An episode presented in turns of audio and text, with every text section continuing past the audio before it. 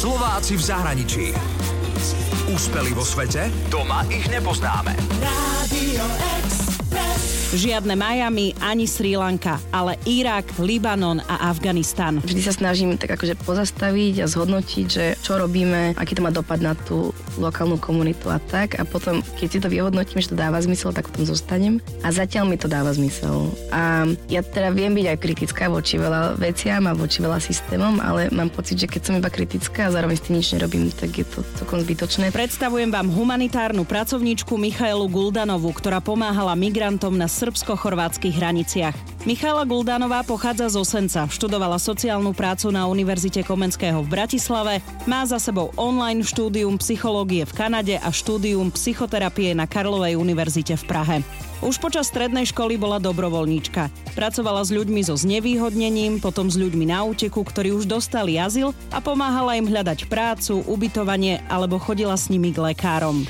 Teraz už má Miška platenú prácu. Pracuje ako humanitárna pracovníčka pre organizáciu Človek v ohrození a chodí na výjazdy a na misie, kde sú ľudia, ktorí utekajú pred vojnou.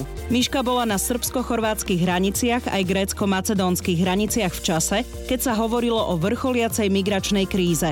Aj keď slovo kríza nemá veľmi rada. V podstate vždy migrácia fungovala, vždy sa ľudia presúvali. Nemyslím si, že keď sa Slováci presunuli húfne do Ameriky, tak to niekto nazýval ako nejakú tragédiu alebo krízu. Proste to je niečo, čo sa reálne bežne deje a je to úplne prirodzené. Takže keď niekto to nazve kríza, tak to hneď má takú negatívnu konotáciu. A kým sme my všetko sledovali, tak maximálne z gauča doma alebo od počítača v kanceláriách, Miška sa rozhodla ísť do terénu. My sme pracovali v poli, kde nebola naťahaná elektrika, kde neboli žiadne hygienické zariadenia a tí ľudia s malými deťmi, ľudia na vozíku, všetci, ktorí utekali, prechádzali tými našimi stanmi a my sme sa snažili im poskytovať to, čo bolo vtedy treba. Takže často to bolo v tej rýchlosti sme nestíhali viacej, ako napríklad teplý čaj, nejaké suché ponožky napríklad. A potom sme postupne začali tú prácu systematizovať a koordinovať sa s inými organizáciami. Na hranici je viacero tímov, ktoré spolupracujú. Zdravotnícky, humanitárny, policajný, to sú tri najhlavnejšie zložky, plus ešte spolupracujú napríklad so starostami prihraničných obcí.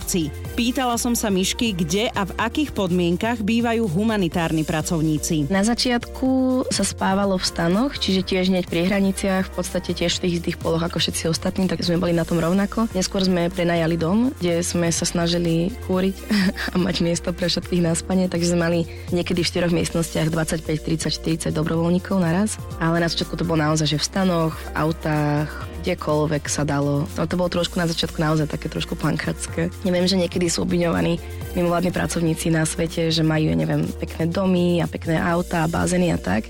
A ja som teda tiež občas kritikom tohto.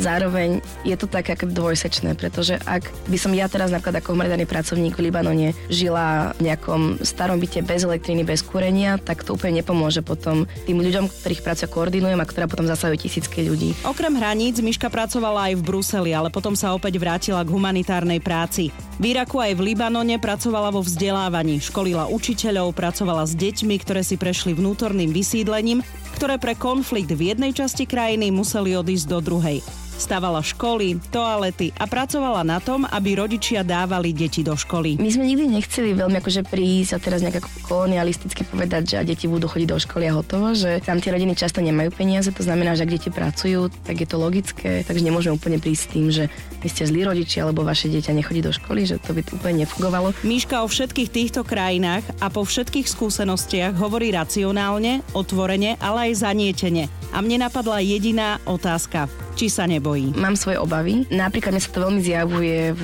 v mojom akože podvedomí, že vedome som väčšinou akože smelá a myslím, že som si dobre zhodnotila risk. A my máme vždy aj v tých krajinách akože bezpečnostný tím. To znamená, že nejdeme úplne ako leda bolo do terénu napríklad, ale máme vždy bezpečnostný tím, ktorý, ktorý je v kontakte s inými organizáciami, ktorý je v kontakte s, so, so štátom a vždy vedia zhodnotiť, že či napríklad ísť ten deň do terénu alebo neísť a aké sú rizika. Miška, dávaj si pozor. Úspeli vo svete? Doma ich nepoznáme. Slováci v zahraničí. Radio e.